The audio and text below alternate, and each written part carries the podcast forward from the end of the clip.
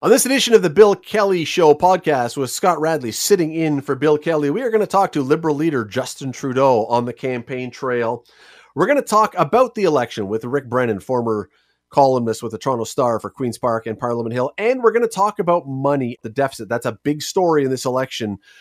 How is it going to affect you and your kids and their kids and their kids and their kids after that? We'll do all of that. Stick around.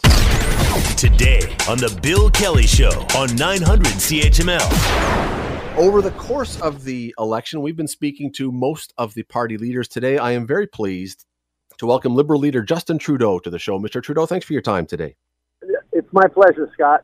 I want to start um, with a, an issue that is really uh, a big deal here in Hamilton. There's a report that was released not very long ago that said this city is now the third least affordable housing market in all of North America. Do you really believe that your plan can bring some of that under control? Absolutely, Scott. I mean, housing does solution. People are in different situations. There's renters. There's first-time buyers. There's uh, uh, you know concerns around uh, aging, uh, aging in, in homes. These are the kinds of things that mean that we have set out a, a plan with multifacets. The first one is uh, up to $30,000 uh, in help for young families to be able to put a down payment faster, including with a tax-free savings account. Uh, also, investments about 1.4 billion uh, uh, for 1.4 million new homes by investing $4 billion in municipalities across the country uh, over the coming years, and then also standing up for home buyers' rights uh, by preventing blind bidding and, and flipping tax uh, and, and investments that uh, nobody lives in. So these are the kinds of things that will build on our national housing strategy a few years that has reduced homelessness and seen hundreds of thousands of families get into new homes if you look at the graph of home prices and how they've risen over the last number of years, they were going up. They they consistently were going up until about 2016, and then they exploded upward and have essentially stayed on that trajectory. And that's been during your time in office. So, I mean, if these ideas are going to work, why introduce them just now in an election? Why not have done this before when you had the opportunity in office?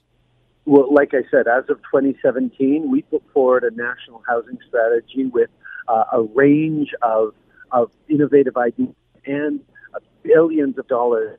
At $40 billion, it's up to $70 billion over the 10 years uh, for things like a first time home buyers program. Uh, we're now moving forward on things like a rent to own program where people who rent can own their home within five years uh, or put enough for a down payment in five years. Those kinds of things are uh, what we're continuing to innovate on because we know that even as the economy is growing again and coming roaring back, that's putting pressure on housing prices, as the pandemic has as well. Uh, the, the, the, cost of lumber, there's lots of different challenges that have been a part of this, uh, but we are there consistently uh, to invest and to support families to, to move forward. We've got a lot of things I want to get to. We'll we'll move along. Um, vaccines, vaccinations, obviously have been one of the main issues of this campaign, one of the heated issues. Um, Hamilton is as consistently small L liberal, liberal or NDP voting as any place in Canada. Conservatives rarely, if ever, get elected in many of our ridings. Yet we learned this week that Hamilton is the least, has the lowest rate of vaccinated people in the province.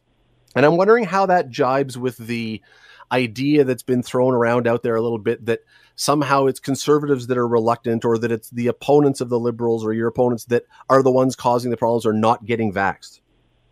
Well, I think we've seen the two different categories of people who are still unvaccinated. One, you're right, is the uh, extreme anti vaxxers who are often also uh, extreme anti all sorts of other things as well, who come out and protest healthcare workers and cause a lot of challenges. Uh, but there's also others who are just genuinely hesitant. And um, for those people, we're doing two things. First of all, we're continuing with an education and sensitization campaign, And, but frankly, the TICAT leadership on saying, no, you've got to get vaccinated is going to help. But the other part of it, and linked to that, is really being unequivocal that if you don't get vaccinated, there are things that people who have done the right thing, got vaccinated, are going to be able to do to get back to normal that you won't yet be able to do, whether it's with vaccine certifications that let you into bars or restaurants or movie theaters or gyms, or whether it's getting on a plane or train to get back, uh, needing to be vaccinated, or working the federal public service. And that kind of clear leadership is the contrast with conservatives who uh, Erin O'Toole can't even get his candidates to get vaccinated. Uh, we need to be unequivocal about moving forward on this, and that's part of the choice to end this pandemic that people are facing in this election. Is there a danger in turning vaccination from a health issue into a political issue, though, into villainizing certain people, or is villainizing it okay because it pushes them into getting vaccinated? No, I don't think villainizing people is ever the example. I think there are people out there turning themselves into villains with their attacks on uh, frontline healthcare workers and grocery clerks and, and store owners for wearing masks. Uh, but we need to understand that there's not a debate about whether or not vaccines are the way through this. Science is unequivocal on it. The experts, doctors, uh, are all saying the only way we get through this pandemic is uh, through vaccination. So a combination of uh, education and outreach programs, which we're doing, uh, encouragements, uh, rewards, uh, but also a firm and unequivocal leadership that says, no, we're not going to debate you about vaccines. Uh, we're going to make sure that people are doing the right things. It's not just about protecting an individual. It's about protecting their family, protecting their kids who can't get vaccinated, but also preventing further lockdowns like we're starting to see maybe out west uh, in Alberta and, uh, and Saskatchewan, and making sure our re- economy recovers as quickly as possible, which it can't do if we don't get through this pandemic this issue and some others on the campaign for sure um, have created some hard feelings. I guess that that is the that happens in every election. There's going to be some hard feelings for sure. But the Toronto Star had a column this week, and it began with this sentence. It said, "No matter who wins on September 20, the lasting impacts of this election might be the divisions being sown in this country." You agree with that? I think we're seeing through this election that there are very different ideas on how to end this pandemic, how to move forward on on the fight against climate change, for example. And there have always been uh, differences in perspective, but we're now in a moment where we have to meet the crisis around climate, the crisis around housing, the crisis around uh, childcare and women in the workforce uh, with uh, an unequivocal, clear leadership and a plan to do it that we are unapologetic about putting forward. Um, you know, I, I, there are people who call me undivisive for standing up uh, unequivocally for a woman's right to choose, or to saying climate change is real and we have to act on it because there are people who uh, believe the opposite. Well, I'm not going to make any apologies for knowing uh, that trusting science and standing up for Canadians is the right thing. And quite frankly, that is one of the things that is on the ballot in this election. Do we want to continue to uh, give in to people who are uh, anti-government, anti-vaxxer, anti-mask, anti-choice, anti-climate, uh, or climate deniers, uh, or do we stand for the kind of progressive leadership that Canada wants? And in this election, there's only one choice that can stop uh, conservatives, as usual. It's the Liberal Party, but it's also the Liberal Party that has the best plan concretely on environment, on childcare, on housing, and it's the experts who've said it, not just us. We have to let you go, but just very quickly, you just mentioned that there are people who say you're divisive. I mean, every political leader has those critics. But in your time in office, do, do you believe you've been successful in being a unifier and bringing the country together? In the time, in the six years, what we've done is created a million jobs while at the same time uh, lifting a million people out of poverty. Uh, we have moved forward on the fight against climate change in real ways that we're going to hit uh, the targets we've set, and we need to go even faster, and we will with what the experts are saying. Um, with the strongest plan. Uh, we have continued to be there to support people to move forward on reconciliation and doing those big things and making those big changes in this country is what uh, we're making a choice to continue on. And that's why I want uh, anyone who's thinking about voting NDP or Green to take a look at the issue that matters most to them, whether it be climate uh, or childcare, and look at our platform, look at what the top experts are saying, and they'll see that we're the choice not just to stop the conservatives, but to deliver the best, most progressive government this country has ever seen. Mr. Trudeau, thanks very much for the time today. Very much appreciate it. Real pleasure, Scott. Take care. That is Justin Trudeau, leader of the Liberal Party. Don't forget there is an election on Monday. I don't know how you could forget, but uh, cast a vote, whether it's for him or for whomever else you choose. Just make sure you vote. You're listening to the Bill Kelly Show podcast on 900 CHML. Every one of the major parties is talking about big, big, big, big spending on all kinds of new programs and all kinds of stuff. And there are two schools of thought on this. There is the school of thought that says, you know what? It's just debt. We don't, you know, we can deal with that. Spend if it helps to make things better, spend the money. We'll we'll we'll tax the people who own yachts. That'll bring the money back. The other school of thought says, uh, wait a second, um, you know, money. I know the Bank of Canada can print money, but that leads to inflation. There, there's costs to these costs. And we maybe should be a little more concerned about how much money that we are spending now and into the future. I want to bring in Jay Goldberg, interim director, interim Ontario director of the Canadian Taxpayers Federation. Jay, how are you today? Great. How are you?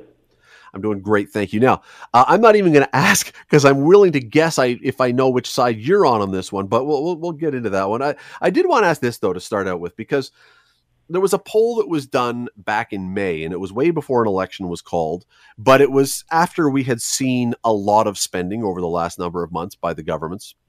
And it was by Nanos, and they asked Canadians about the spending, and 74% of Canadians at that time said they were concerned by the deficit and the growing debt. And I'm a little surprised, and I'm wondering if you can maybe explain if that many Canadians at that moment said they were concerned about the debt rising. Why have no political parties decided they are going to reflect that and say, we're just going to hold back a little bit and this is a time to show some restraint? Well, it certainly seems as if the three party leaders have taken Canadians out for dinner and they're all sneaking out the bathroom window and leaving us with the bill. Uh, I think that's what it uh, looks like right now. Unfortunately, none of the party leaders are talking about getting back to a balanced budget in a responsible way. And I think that many Canadians who answered that poll would agree that some additional spending was absolutely necessary to help deal with the pandemic. But I think what Canadians were indicating is that once we deal with the pandemic, once that spending ends, we absolutely have to make sure that we turn this fiscal ship around. And unfortunately, none of the party leaders have promised that. Uh, they're all promising higher spending and higher taxes and higher deficits. Uh, and so there's a whole swath of Canadians that just really aren't represented by our political leaders on this issue. And you know, campaign promises, um, we know what they're worth. Um, I, I, many of the words I could say on the air, I would get me fired, so I won't say them. But we know what a lot of people consider campaign promises to be worth, and yet at this, it, with these ones, I, I don't think that it's a lie. I don't think anyone doesn't believe that the leaders would spend. I don't think anyone thinks, well, they're just, they're saying they're going to spend this much, but they're not going to. I think everyone thinks, no, if they get in, they will spend. Absolutely, that's what it looks like. We've seen the Liberal track record. Uh, they're already projecting a deficit of over 150 billion dollars this year, uh, and it's only expected to get larger and larger uh, in the years ahead in terms of the debt they've accumulated. Uh, and I think the Conservatives have also indicated that uh, their budget next year would be $14 billion higher, their deficit, than the Liberals are running right now before their campaign promises. So you're saying that even the Conservative Party is looking at an increased deficit compared to the Trudeau budget of just a few months ago. You know, you know who I blame in this? I don't blame the leaders, quite honestly. I mean, I suppose you could. I blame us. I really do because we say, look at that poll that I just referred to from Nano. 74% say we're concerned about the deficits. We say we want control. We say we want discipline. We say we want our deficits to be whittled down and our debt to be chipped away at a bit. And then when a politician waves a shiny object in front of our face, we go, hey, yes, I want that. I want that. Give me that. It's our fault. We're voting for this. If this was not something that the parties thought was going to work, they wouldn't do it. Well, I certainly think that the party leaders are trying to uh, uh, compete against each other and try to offer uh, ideas for Canadians in terms of uh, what they want to support in the election. But I absolutely think that you're right. But I do think that Canadians know uh, ultimately that this bill is going to be paid by our children and grandchildren with higher spending, higher taxes, and higher debt. And that's what we're looking at. And so I think it's really important that party leaders uh, look to the best of our ideas as opposed to appeal to some of the less good instincts. And I think that party leaders really ought to recognize that in the spring, Canadians were concerned. They're still extremely concerned. Uh, and I think the politicians should be more responsible uh, in responding to what Canadians actually want, which is a more a prudent fiscal plan, and we're not getting that. Do you really believe that Canadians think that their children will pay for this? Because I, I, I find it hard to believe that parents and grandparents, if they really at their core believe that, would just sort of slough everything off then and say, "Oh, that's fine. They can deal with it." I mean, we we wouldn't tell our we wouldn't do bad things to our kids in any other way. So I I don't believe that people believe that.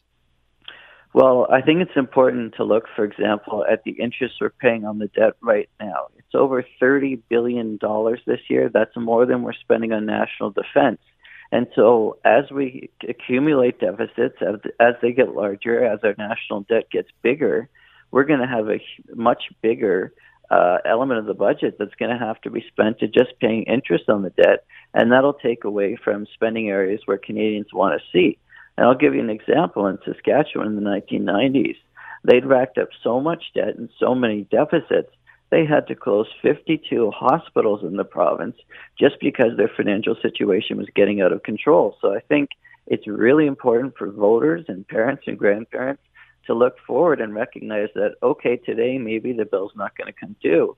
But 10 years from now, if Canada's in a very negative fiscal position, we could be seeing what we saw in Saskatchewan, which is hospital closures, massive spending cuts, and probably significant tax increases as well. And if we want to guard against that, if we want to prevent that, we need to be responsible today and tomorrow and in the years ahead.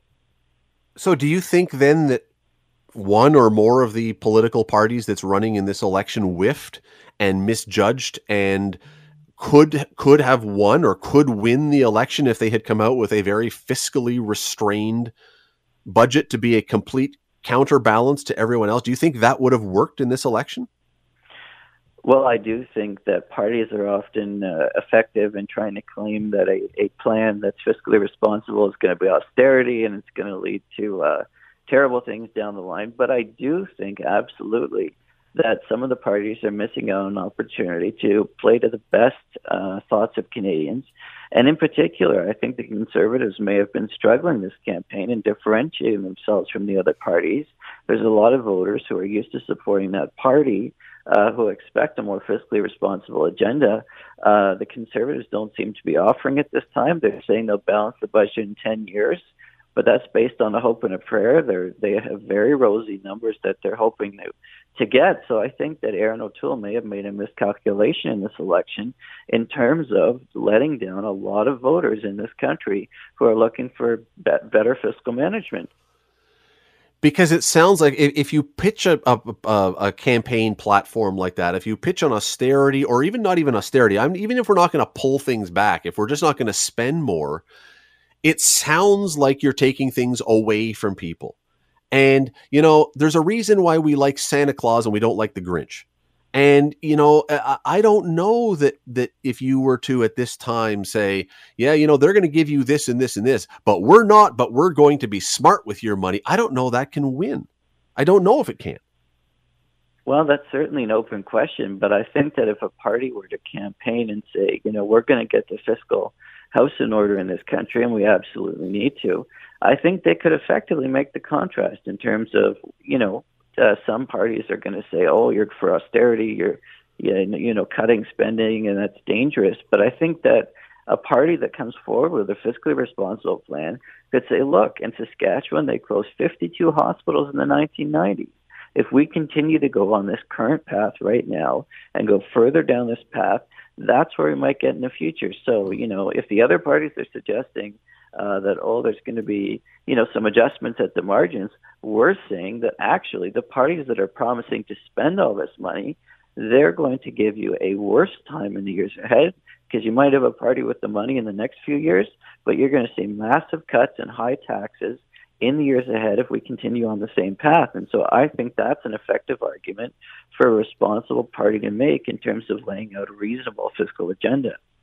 You know who I feel badly for, Jay, is whichever party ends up in office at the time, if what you're describing ever were to happen, where there becomes a financial crisis and whatever party has to come in and start doing the really difficult things of cutting back on stuff.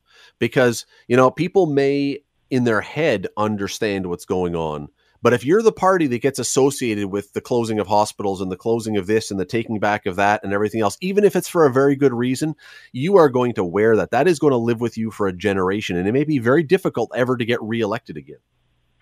Absolutely, and that's the risk that the parties are running. Uh, you know, if the Trudeau Liberals happen to get reelected and they move forward in the years ahead, uh, if they keep going the way they're going, we are going to have serious financial problems in this country. We're going to be seeing over $50 billion a year just spent on debt interest alone, and that'll start crowding out some of the other spending we could have on other programs. And so that's what's extremely dangerous here. Uh, and the Liberal Party, um, or the Conservatives for that matter, whichever party gets into office, if they are going to try to win Canadians' favor by uh, rolling out a whole bunch of new spending now, they've got to realize that, that if they're going to be in government down the line, they're going to be the ones who are going to have to clean up this mess. And, uh, you know, a lot of unpopularity is going to come from Canadians because they don't want to see austerity. But if we're not responsible now, we will get austerity down the road, and that's the reality. You mentioned a few minutes ago about the idea that um, people saddling their children with this. Uh, Abacus did a poll a little while ago asking millennials what their number one issue was. And unsurprisingly, I think the number one issue they had for the election for what in Canada right now was cost of living.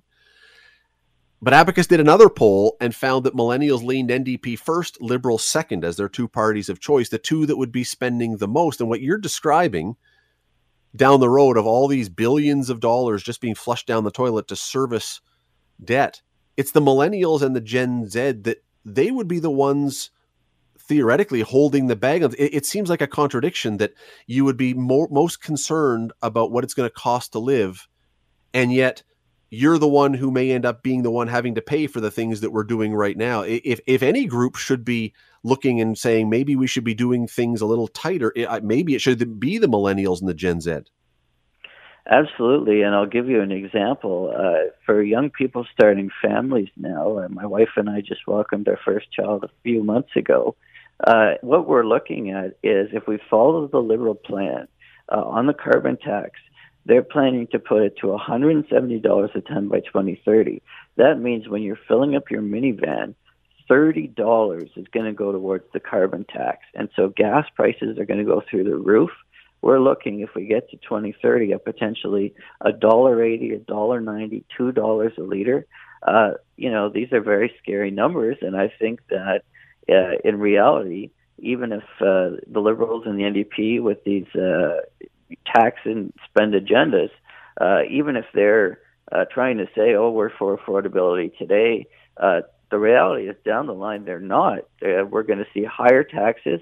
Both parties are promising higher taxes, and higher taxes is exactly what leads to less affordability. And so it's it's definitely a contradiction because uh, you know, the parties are promising higher taxes, but at the same time, they're promising to lower cost of living. And that's just, uh, you can't square that circle. Congratulations on the child, by the way. Um, so, what would get people to change their minds? Um, and, and, and I mean, if what you're saying, if what you're saying is absolutely true, and, and this is going to lead to difficulties down the road, like big difficulties down the road because of the interest payments on the debt and everything else. What would get people to say, you know what, we got to look at this differently? Is it is unfortunately is it going to have to be a crisis before this happens? Well, I certainly think uh, it doesn't have to be a crisis before we get there. I think if we're upfront with Canadians, if we show them the long-term numbers, uh, if we let them know uh, what we're looking at five, ten years from now if we continue along this path. Uh, you know, the Canadians, I hope, I think, will uh, definitely recognize uh, that we're in for trouble. And I think that the best way to try to make sure that uh, voters recognize what could be happening down the line is to look at other countries that have gone through these debt crises. You look at what's happened in Europe, you look at what happened in Greece. You can even look, as I said before, in this country, in Saskatchewan uh, you know, down the line, are we going to want to be in such a difficult situation that we can't fund our hospitals, that we can't fund our post-secondary institutions or even education? Uh, these are very real dangers that are coming up in the years ahead if we don't have a fiscally responsible path. Now, absolutely, to deal with COVID, it is important to spend money where we need to spend it in terms of the healthcare system. But none of the parties, the conservatives, are the only ones promising to balance the budget, and they have a 10 year time frame. But none of the parties are offering a real roadmap to avoid uh, a dangerous future down the line when it comes to our finances.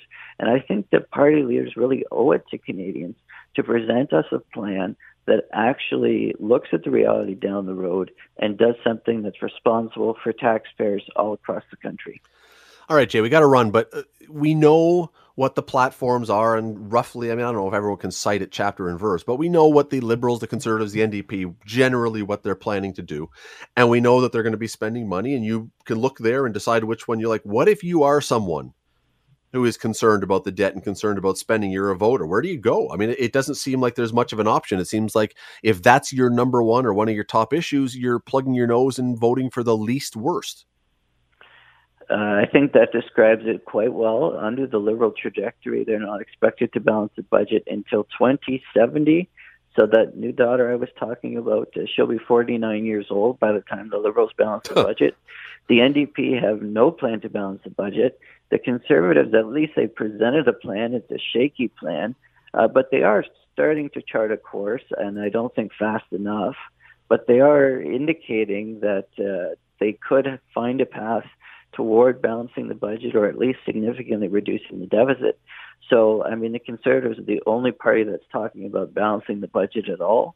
So, I suppose that's a good thing. But, you know, as we said, all the parties are promising more spending in the years ahead. Jay Goldberg, Interim Ontario Director of the Canadian Taxpayers Federation. I appreciate the time. Thanks for doing this today. Absolutely. Thank you. You're listening to the Bill Kelly Show podcast on 900 CHML. Unless you truly are the least informed person in the entire world, you know there's an election coming up in a few days. And I gotta believe that by now, you probably have decided who you're going to vote for. I, I mean, after all this, and, and not just the campaign, but the last number of years, surely you've got an idea by now who you're going to vote for. You know, they always say there's the undecided voters. I, I don't know how you're undecided at this point, but maybe, maybe there are some out there. But here's something that just it seems that lately we're not necessarily voting for people, we're voting against people. I don't know that we're always voting for the people we think are the best, but we really hate some people and we're never going to vote for them. I want to bring in Rick Brennan, Richard Brennan, who is a former journalist with the Toronto Star, he covered both Queen's Park and Parliament Hill. Uh, Richard, thanks for doing this today. Really appreciate your time. Hey, Scott, how are you? I'm listen. I'm great. I want to ask you about that. Do you think people today, largely in huge numbers, vote for someone, or do they vote against someone?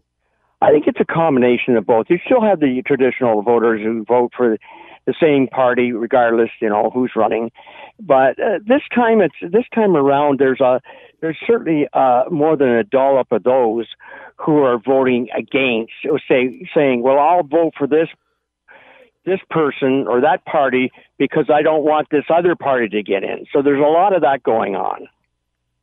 I mean, there has to be, right? Because in the last number of days, we have just been saturated by negative ads. And I mean, this happens in every election, of course, but you know what? Th- those ads are not selling the features and goodness of the candidate who's buying those ads. They're selling the horribleness of the opponent, which suggests that you're trying to convince them that that guy, the badness of that person is more egregious than the goodness of you. Well, that's what it's come down to. You know, you know, you, you think I'm bad, you ought to see the guy beside me, uh, and that's what it's come down to. You know, let's face it, these ads, I know they irritate some people, but these attack ads work, and that's why yes. they do them. Absolutely. Is now that said, I mean, look, we have a democracy. We have freedoms to do this. Um, if they work, as you say, and I believe they do, that's one thing. Is it healthy though? And, and I mean, I don't even just mean attack ads. I mean the idea of the voting against rather than for.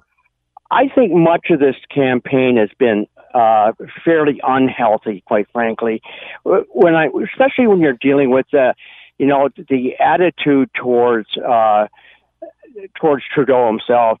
I mean, dislike the guy, fine. You know, I understand that you don't like a particular politician. That's good for me. but this this kind of you know evilness that they're trying to portray just not him other people say that about o- O'Toole and and others it just it's it's bloody unhealthy it, it, it that isn't what we're supposed to be all about but i'm being a bit naive here i know that's what it's come down to lately, particularly in the last couple of years. You know what we've seen in the United States, and and now, yeah, filtering over here. But nope, I think people sure. have to start recognizing the politicians for the value he or she brings or doesn't bring, rather than just his visceral dislike of them. Are you surprised that, uh, even with all that, even with those feelings, are you surprised that, according to just about every poll, we are basically still tied this late in the game and nobody's really pulled ahead? Well, I'm not not surprised at all because you know, a lot of people, and, and I tend to agree with, do we need this election? Well, you know, whether we need it or not, we're, we're in the midst of it. And O'Toole is, this is his real, really his first crack at the can here. And he's, a, he's done, you know, reasonably well. That was until Alberta declared a COVID emergency. And I think that's really taken the wind out of his sail. Do you, th- eh, sorry, no, go, go ahead. ahead. Sorry. No, please go ahead and you know, and another a number of other things. The, the whole this whole COVID, the pandemic, has really kind of become the cornerstone of this election. Now, whether whether I thought it would or not, I thought it would certainly play a part. But with this fourth wave, it's really had people concentrate and turn their mind to how are we dealing with this and and certainly Alberta is finding out that you know when they opened things that wide open in June that uh, maybe that wasn't such a good idea after all. So when we look then at the numbers and and I'm not I'm not questioning the pollsters they do what they do but do you really do you believe that we really are in a tie or, or, or, or are you of the belief that on election night, when we tune in, all of a sudden, all of us, our eyes are going to wide open, be wide open because suddenly it's nowhere near as close as we heard all the way along? Well, we've certainly seen that in the past, haven't we? We've seen the polls say this, that, or the other thing, and you know that this this party's way ahead and they haven't got a chance, and then we tune in the next morning and that party that didn't have a chance won. And so I, I, I really, in my gut, feel that this is a close race. So, and I think the polls are accurately uh, describing that. Now, whether on election day that'll turn out to be true, but I believe it's going to be a minority government one way or the other, be it conservative or liberal. I can't imagine, and I've certainly been wrong before, that there will be a majority government come out of this. I, I, I, reject the notion that you have been wrong before, Rick. I, I, must say that I. Uh, Ask um, my wife. okay, well, different story. Um, you mentioned about the fourth wave. You mentioned about Alberta, and that could be one of those things that suddenly voters get nervous about. The the flip side is we learned this week that inflation is way up to a nearly twenty year high. But I wonder, uh, you know, at the top of the segment, I said, I, I, think that by now, I would assume that most people are pretty much locked in. I mean, are we at a point, barring, I don't know, I don't even know what this thing might be, but are we at a point when it doesn't really matter because so many people are locked in that almost anything could happen and it's really not going to change much? I, I don't think it's going to change much. Uh, I, I know that with this, certainly, this, you know, Alberta and throwing this monkey wrench in has helped uh, the has helped the liberals. It's going to hurt the conservatives, and also with uh, Bernier and the People's Party coming on a lot stronger than anybody ever anticipated. That's going, you know, you you you have to understand, you have to know that that's going to eat in, into conservative report uh, support, I should say. So that that in itself, you know, that's that's a huge factor right there. That we've got this new, fairly new party, and they're really appealing to people who are disgruntled, who I would have suggested, and I'm sure would would have thrown their support behind the Conservative Party in the past. I mean, some polls, one at least I saw, has the People's Party as high as nine, almost ten percent. I don't know if I completely buy that, but let, us say that turns out to be true. Oh, I, am um, not. I won't be surprised at all if it is. I mean, I so? just look go around and see the number of uh, uh, People's Party signs up, and and and the and the kind of people they're getting out for their anti-vax and anti-this, anti-that, uh, you know, uh, protests. So I no, that wouldn't surprise me. And the fact that the Green Party has just cratered, that really contributes to it as well.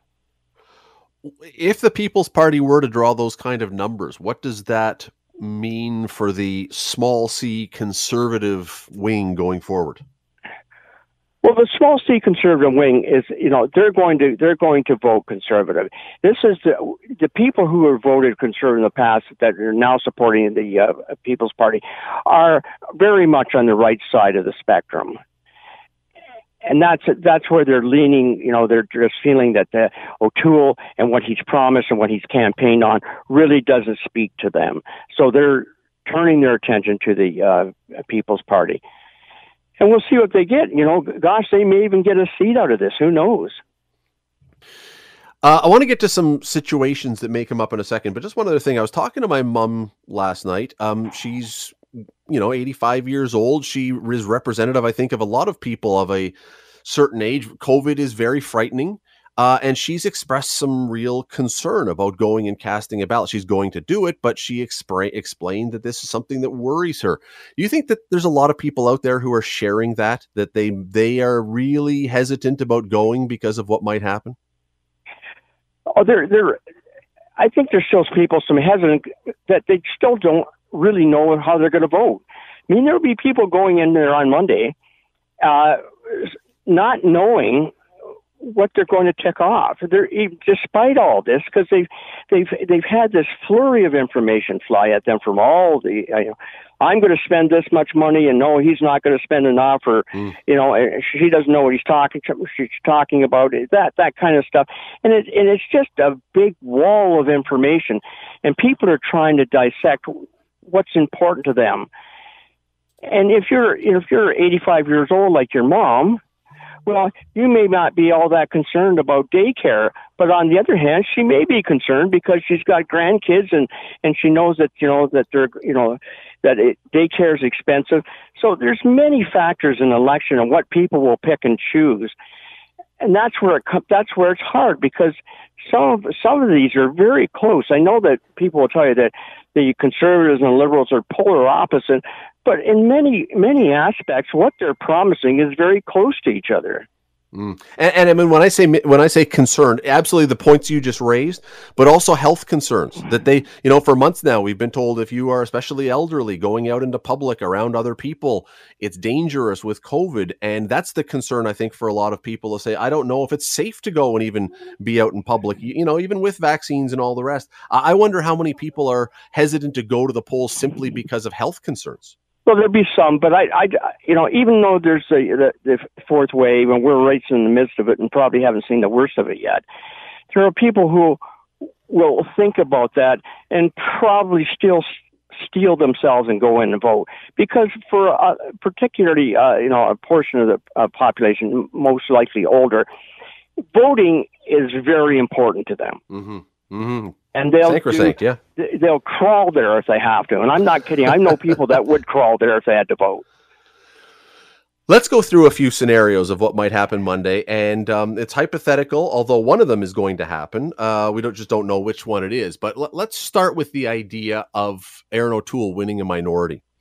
Do you believe that if he does, he will get a chance to govern or is it more likely that the NDP and Liberal form some sort of alliance, uh, create a majority with their combined seat totals, and they govern? And Erin O'Toole may have won the most seats his party might have, but he never gets to really be prime minister. I mean, that can that certainly can happen. Do I think it will happen? No, because even if the people he gets a minority government, people have voted in such a way to give him minority government, and they want him to take a crack at it. And I, I think it would be foolhardy of the NDP and the and the uh, Liberals to gang up and try and you know have a non-confidence vote or, or whatever it might be, or or just not cooperate at all with them.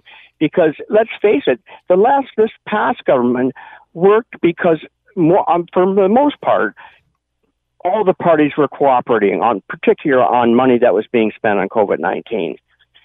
So I no, I, I think that would uh, that would be a big political mistake if they did. All right, uh, the Liberals win a minority government, which is uh, you know very possible right now. Many of the experts are saying that's the that's the likelihood right now. But if if they win a minority, um, Justin Trudeau called an election and we spent six hundred million dollars and got right back where we started from. Does he remain leader? Well, that's a good question because